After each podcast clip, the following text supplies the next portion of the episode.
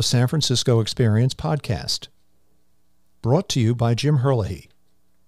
Independent commentary from a Silicon Valley, California perspective for a global audience, for newsmakers, thought leaders, and authors. Season 19, Episode 15 The Aftermath.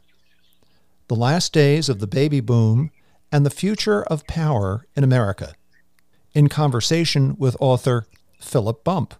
Our guest today is Philip Bump, a national columnist for the Washington Post. As one of the paper's most read writers, he focuses on the data behind polls and political rhetoric. He also writes a weekly newsletter, How to Read This Chart. He appears regularly on cable news and radio. His first book, The Aftermath, looks at the overlap at the end of the baby boom and the upheaval in American politics, culture, and the U.S. economy. Good afternoon, Philip, and welcome to the show. Thank you very much. Philip, in your book, The Aftermath, you state that the baby boom created modern America. But as the baby boom begins to fade, power, wealth, and politics will shift.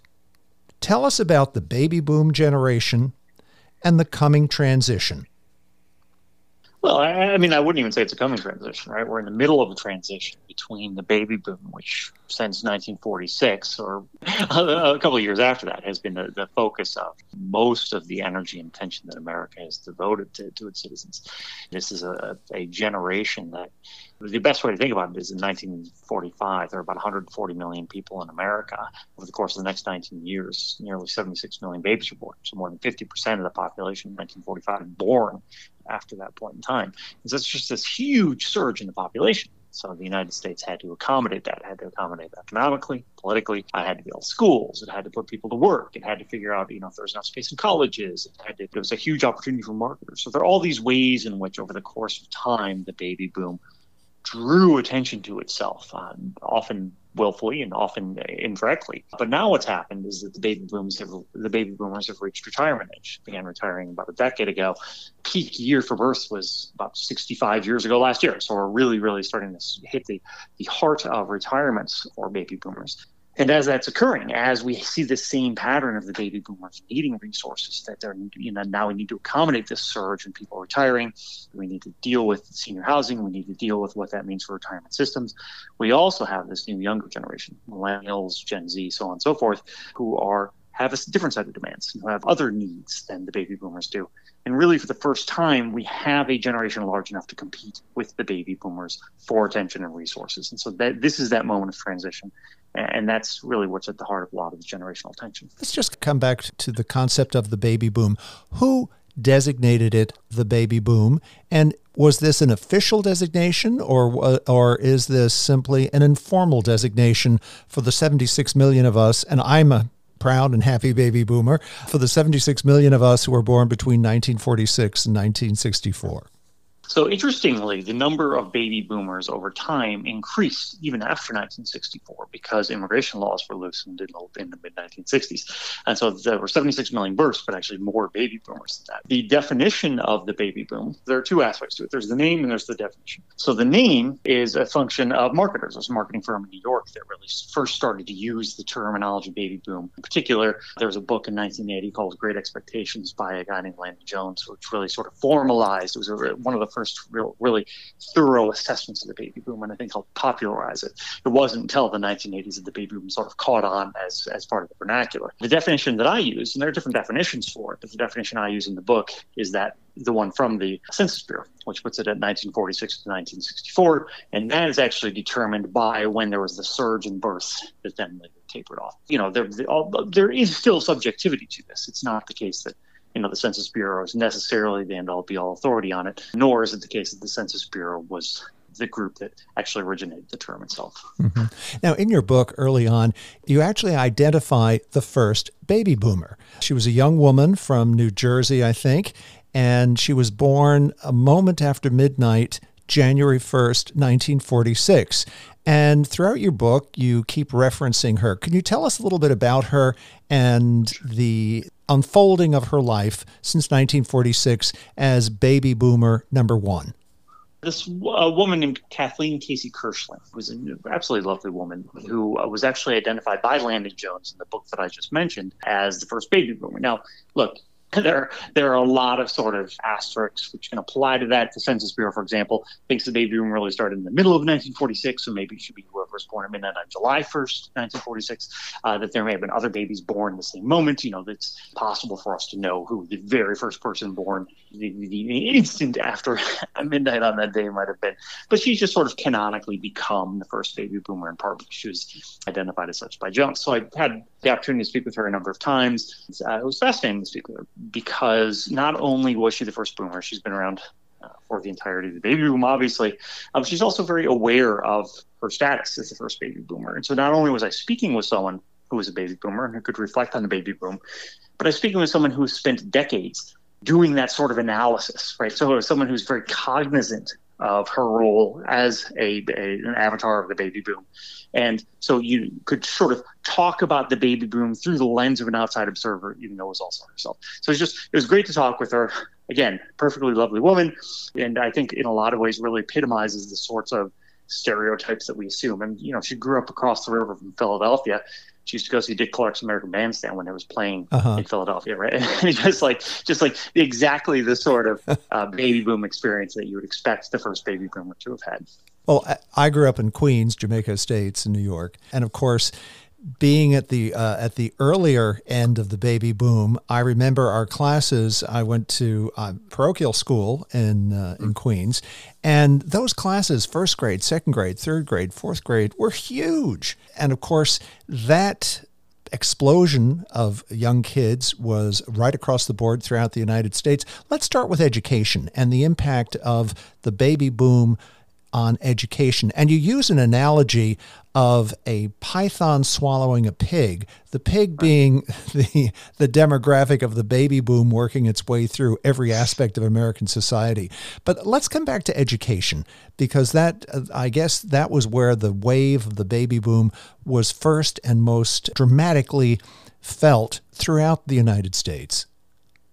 Yeah, I think that's true, at least in terms of government resources. But the boom was felt earlier than that, right? I mean, when you talk about, let's assume that everyone starts kindergarten at the age of 5 mm-hmm. By the by the year 1949, you've had a huge surge in babies born in 46, 47, 48, 49 who need diapers, who need baby blankets, who need cribs. Like we, there was already from the very first months of the baby boom, there's already this huge boon and this huge shift two people who had businesses built around babies, uh-huh. right? And it, it, was really these baby businesses that set this pig in the python pattern.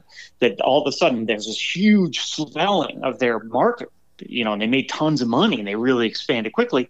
But then it passed. You know, by the time the baby boom ended, so too did their dominance. And so the pig had moved on further down the python, and then they've had a, a sort of a, a, economic bust, if you will. Mm-hmm. But when we talk about schools, yes, that was the point at which, not the first point at which the government was unduly affected or, or abnormally affected, but it was a point. And so, you know, they start hitting five, they start needing to go to kindergarten, and obviously you need someplace to put them. You need to build schools. As the book notes, that Los Angeles County, over the course of the baby boom, was building one new elementary, middle, or high school every single month over the course of the baby boom. Mm-hmm. That's just one county. You just have to have someone, to put them, but you also have to have teachers, right? You need to have people who are trained who can actually teach kids what you're supposed to learn in kindergarten. Now, that is easier than when, for example, these kids start hitting high school age. Because at that point, you need high school teachers who, uh, you know, and I, I know my kids in kindergarten. I don't mean to disparage kindergarten teachers, but it's a different set of skills sure. uh, that you need in order to be a high school teacher and on to college, right? So, so you can see through the lens of education how this process affects everything. That that as this tidal wave slowly approaches, you have to accommodate it, and that the United States government and the United States population scramble to do so. Let's move on to culture. Within the the history of the baby boom, February fifth, 1964 is probably a watershed moment when the Beatles first appeared on the Ed Sullivan show. Talk to us about the impact of the impact of popular culture and the explosion of baby boom interest not only in the Beatles but in pop music and just changing the shape of culture, popular culture in America, if not globally. The way the best way to think about the baby boom generally is just that you have a massive new market right? And and or you have a massive new, new demographic if you're looking at through the lens of government or something like that. But so you have at the same time that you have this surge in births, you have other things that are changing and evolving. You have the increased adoption of television as a mass media outlet, particularly one that allows you to do, you know, sights and sounds, mm-hmm. right? And so allows you to televise uh, shows like It's All Been you have uh, increased adoption of vinyl records had been around for a while, but you had transistor radios that were emerging uh-huh. as, a, uh-huh. as a common item. There are all these technological changes as well, which made music a very natural sort of medium for particularly young people to embrace. And so these things combined, you have a lot of young people. You have new ways of reaching out to them. You have new ways of distributing music, really helped make music a cultural force for the baby boomers that was obviously manifested very acutely the Beatles on uh, Ed Sullivan, but it was manifested in the fact that we, you know, I'm a member of Gen X. I still know who the Beatles are, right? I mean, there are all these ways in which there are lingering effects just by sheer scale. I mean, Bruce Springsteen, Rolling Stones, they're still touring. They still have audience for them. It's not that they're bad bands, obviously. I'm not trying to disparage them, but they have people who grew up listening to their music and who are still going to go and listen to their music. And that's a big enough audience that they can still sell out arenas. And it's just wild. And again, it's a function of the scale of the baby boom. Mm-hmm. So let's move on to politics and social change. Of course, in the early mid 1960s, we had civil rights, we had political assassinations, we had the Vietnam War. Those three major catalysts in terms of U.S. politics were very much part of the baby boomers' evolution from young adolescent to teenagers to young ad- to young adults. Could you give us your comment on all or any of those uh, any of those three political giants that impacted the political makeup of the baby boom generation? Interesting for me to reflect upon the baby booms the, the things that affected the baby boom broadly because I can do it from a distance, right? One of the things that I realized as I was writing the book is that a lot of what we understand as being definitive for the baby boom, a lot of the events that we point to as being things that really affected them, often didn't affect a lot of baby boomers. When we talk about things like the Kennedy assassination, which I think is generally associated with baby boomers, mm-hmm. you know, the baby boom was still going on in 63 and 64, right? I mean, you know, the, the, the oldest boomers were 17, but a lot of the boomers were too young to remember the Kennedy assassination. And a lot of the way in which we understand who and what made the baby boom the baby boom was sort of assigned to the baby boom once the baby boomers got cultural, political, and economic power in the 1980s, right? So there was a there was in the 1980s a real sort of like nostalgia push by baby boomers who now had you know more of a say in culture than they did when they were young. I mean, obviously the Beatles when they were performing music, they weren't themselves baby boomers, right? Or you know at least other other musical acts. I, I honestly can't remember when the Beatles were born. I think it was probably prior to 1946. But you know, a lot of who they were listening to were people who were born before the baby boom, who were older than they were. But it was once we get to the 1980s, then the baby boomers were starting to define what it meant to be a baby boomer. And so there were sort of these agreed upon cultural touchstones and political touchstones that were cited as being the sorts of things that affected the baby boom.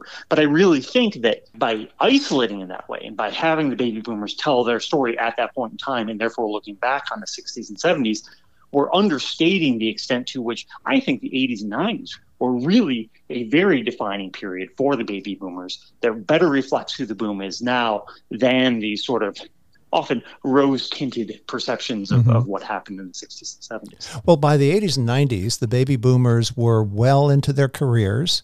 They mm-hmm. had begun the process of buying homes, starting families, stimulating demand in the economy. Let's talk about that because we're we want to move on to talk about the the kind of the tension between the fading generation of baby boomers and the upcoming generation of millennials. Let's start with the economy. And as you said, the 80s and 90s, at that point, the baby boomers are pretty much baked when it comes to their careers and the impact that they're having on the economy. Talk to us about that.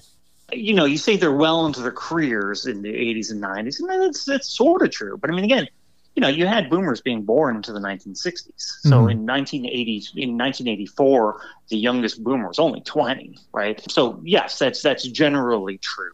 But I think the way in which one ought to think about sort of the evolution of the boomers over time is that there was, they indirectly changed the world around them for the first decade or two, and that they directly did so ever since. That they were a focus of what people in power in economics and politics were doing in the 1950s, 60s, and 70s, and then they were themselves those people in power uh, in the 80s, 90s, and early 2000s, right? And they they remained that way in part because there are so many of them. And so, you know, when we when we look at the evolution of the baby boom over time, when we look about that transition of power, we now see this new group of younger Americans who finally is a old enough and b populous enough to actually be able to challenge them. And so this is the new era that we're in that is this moment of transition. And Philip, contrasting the two generations, we haven't really we haven't spent much time yet talking about the profile of the millennials. Maybe take a moment to profile the millennials so that we can go on and, and kind of dissect what their desires are and their motivations, etc.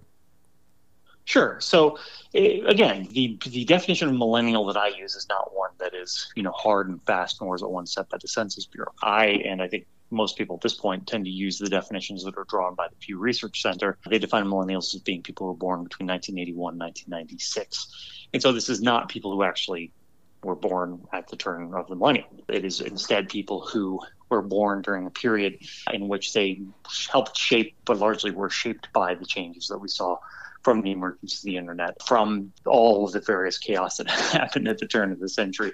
Uh, you know, that's that's the group we're talking about who were young at that point in time, not people who were born at that time. They're followed by Gen Z, which name comes from Gen X, which is the generation I'm part of, came right after the baby boom. Gen, the millennials used to be called Gen Y, then they sort of became the millennials through sort of group consensus, and then followed by Gen Z. I think the Gen Z name will probably change at some point. Uh, there are various contenders for it. But so that's what we're talking about. When we talk about millennials and we talk about Gen Z, millennials, we're generally talking about people born in the 80s and 90s. Gen Z, we're talking about people born very late 90s uh, into the first decade of the 2000s. Mm-hmm. Let's come back to politics between these two very large generations, the baby boomers mm-hmm. and the millennials. Can you give us a brief profile of the the typical i know it's hard to generalize uh, in a group of a cohort of 76 million people of baby boomers and a, a, a, similar huge number of millennials. But can you give us a sense of some underlying political philosophies and undercurrents that are more typical of the baby boomer or more typical of the millennials yeah, I mean, the difference between boomers and millennials in terms of politics probably isn't the one that people assume. One of those groups is much more partisan than the other, and it's not the boomers, it's the millennials. Uh, the baby boom was fairly evenly divided between Democrats and Republicans as measured both in party identity and in 2016 slash 2020 presidential vote. Uh, they narrowly supported Trump over Biden in the most recent presidential election, for example. Millennials, on the other hand, are much, much more heavily Democratic. Hmm. Uh, they are much more liberal leaning than the baby boom, and there, there are a few reasons why. I mean, one is that that millennials are much more likely to have attended college than baby boomers, and that's mm-hmm. something that correlates to partisanship. Uh, they're much less likely to be white uh, than baby boomers. The baby boom, people may not realize, came at a real lull in American immigration. There were restrictions on immigration that went into effect about a century ago that weren't lifted until right after the baby boom ended. Mm-hmm. And that helped contribute to this generation being very, very light in terms of immigrant members and they didn't have a lot of immigrant family members, immediate, you know, parents, for example, mm-hmm. but also it meant that it was a much whiter generation than subsequent generations. So there are a lot of there are demographic factors which overlap with that partisanship. But when we talk about which group is more heavily partisan, it is by far the millennials. Now, when I think of the baby boomers, the concept of student debt was not a was not a significant concept in my generation but that is a very large concept and a, a, millstone, in a sense, around the neck of the millennials. So there's one major difference. Also, housing. When the baby boomers first began creating their, their homes and buying homes, etc., prices were much lower. It took less of a bite out of your your income to to buy a home versus today with the millennials. Maybe start with the let's talk about some of the generational tensions that we're beginning to see emerge between the the baby boomers and the millennials, whether it's student debt, home ownership, or social security. Let's look at those three because they seem to be three areas where yes, there's tension between the generations. And as the baby boomers' power subsides and fades, and the millennials' political power increases, what's going to happen? Well, that's a good question, and I, I, I certainly wouldn't say I know exactly what's going to happen. Yeah, I mean, the each of those three things is largely a reflection of the scale of the baby boom in terms of the situation we see now. So we have the period when baby boomers start going to college. College is relatively inexpensive, but all of a sudden there's massive demand for college. The labor market can't can, can't handle all of the baby boomers who are reaching working age. A substantial number of them ended up getting drafted and sent to Vietnam, mm-hmm. which was in part also a function of the scale of the baby boom. But universities scrambled to to accommodate them. So there's a lot of funding for universities. There's big expansion of universities and the relationship between the average cost of college and say the minimum wage was fairly low you could afford to work not very long at minimum wage and be able to pay off a year of college mm-hmm. that changed that changed as a the number of colleges uh, remain fairly steady as there continued to be a lot of young people who wanted to go to college. And in fact, the college became more of a thing of demand. Then prices started to go up for college. The minimum wage didn't go up as fast. So all of a sudden, relatively speaking, college got more expensive. And we switched to a policy in which people tended to take out federal student loans instead of using other mechanisms to pay for it. So that led to loan debt. And so it was just the nature of the college experience changed and the demand for college itself actually changed. Um, housing is actually probably the best example of the ways in which issues that aren't necessarily directly related to housing, or I'm sorry, related to politics, get looped into this broader political argument. So consider that the baby boom generation started retiring about a decade ago, mm-hmm. a little a little longer. And what that means is that the Great Recession, which hit 2007, 2008, and really depleted people's retirement accounts in a lot of regards. And so, one of the things that people see as a storehouse of value for their retirement is their house, is the home that they own. Right. Baby boomers tend mm-hmm. to be likely to own a home. And so there is an incentive then, given that this is something they're going to use for retirement, as polling has shown, there's an incentive to try and protect the value of your property. Mm-hmm. So then your city comes to you and says, hey, look, we were thinking about putting an apartment building down the street or thinking about rezoning this area. Homeowners who tend to be older, tend to have more time to participate in these sorts of discussions, weigh in and say, I don't want to do that. I am worried about the value of my home. This is something that is personally and immediately important for me to do. And so I oppose that. The effect is that less housing gets built. And this isn't because the baby boom broadly, collectively, is all voting and agreeing, hey, look, we want to stop new construction. It is instead that there are so many baby boomers, so many who own homes, so many of whom are looking at that home as a storehouse of value for retirement, mm-hmm. weighing in and saying, look, we don't want to decrease that value. Collectively, it actually dampens the national housing market, to, and indirectly, according to research cited in the book, and the economy. The economy actually took a hit because there wasn't enough housing for a lot of young people. Mm-hmm. Social Security, of course, is a different issue. Social Security is a system in which you pay into it while you're working, and then you draw down from it once you retire. The challenge is that now a it's being drawn down on very very quickly because there's so many people retiring because the baby boomers retiring as i said. And b people are living longer than they used to. And so it's not clear that the payouts will be able to match expectations in part because people are living longer. And then of course there's this whole debate over whether there will be enough people to pay into the system over the long term to actually support the population of seniors in the United States, which is expected to continue to grow even past the baby boom.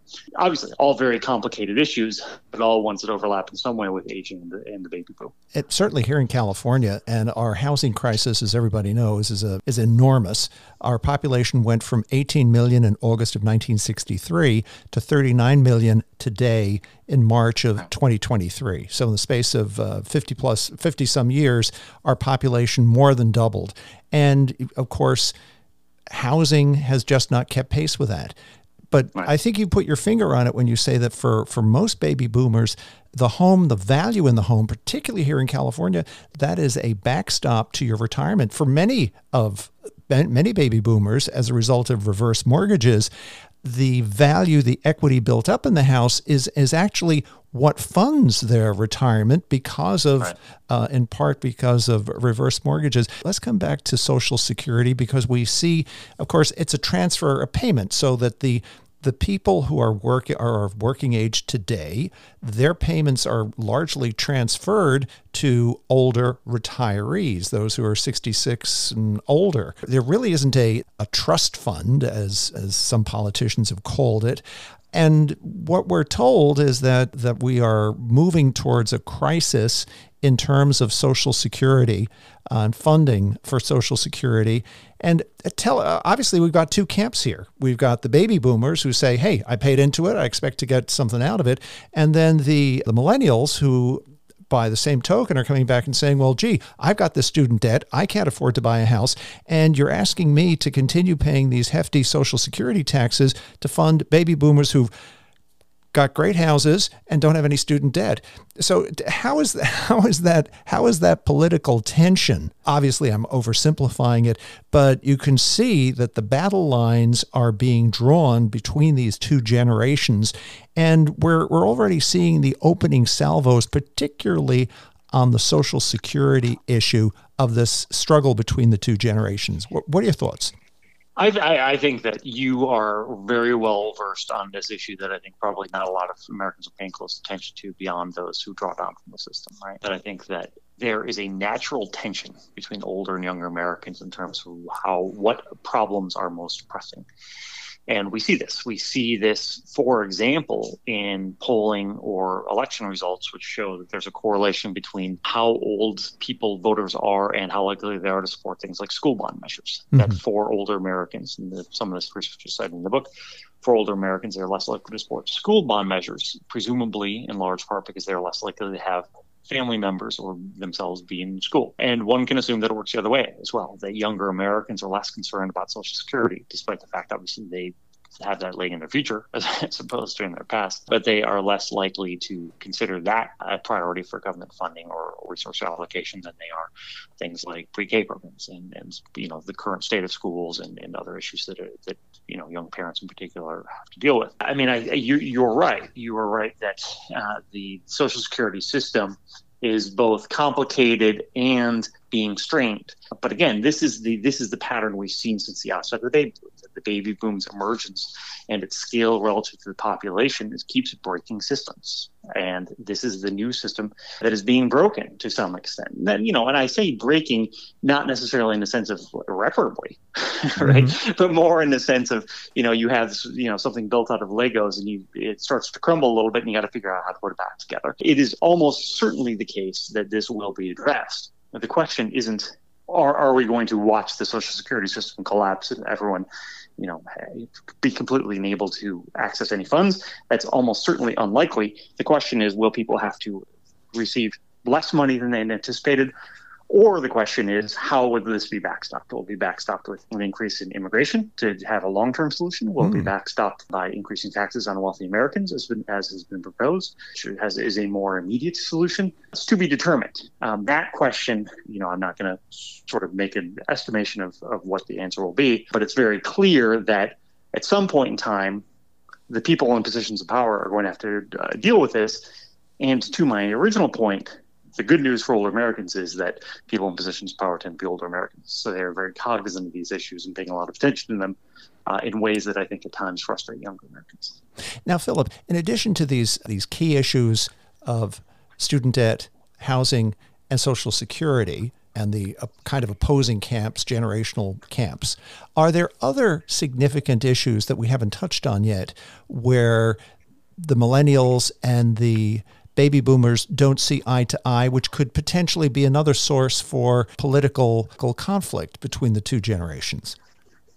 Oh yeah, absolutely. I mean, the one of the things sort of fascinating to consider is, in addition to the fact that a lot of Americans, especially younger Americans, think that boomers are more conservative than they actually are, which in part is a function of just so many young people are Democrats that mm-hmm. the Republicans are necessarily more densely white and older. And so when you think of an older white American, the odds are better if they're going to be Republican than Democrat if you're just thinking about percentages of the party itself.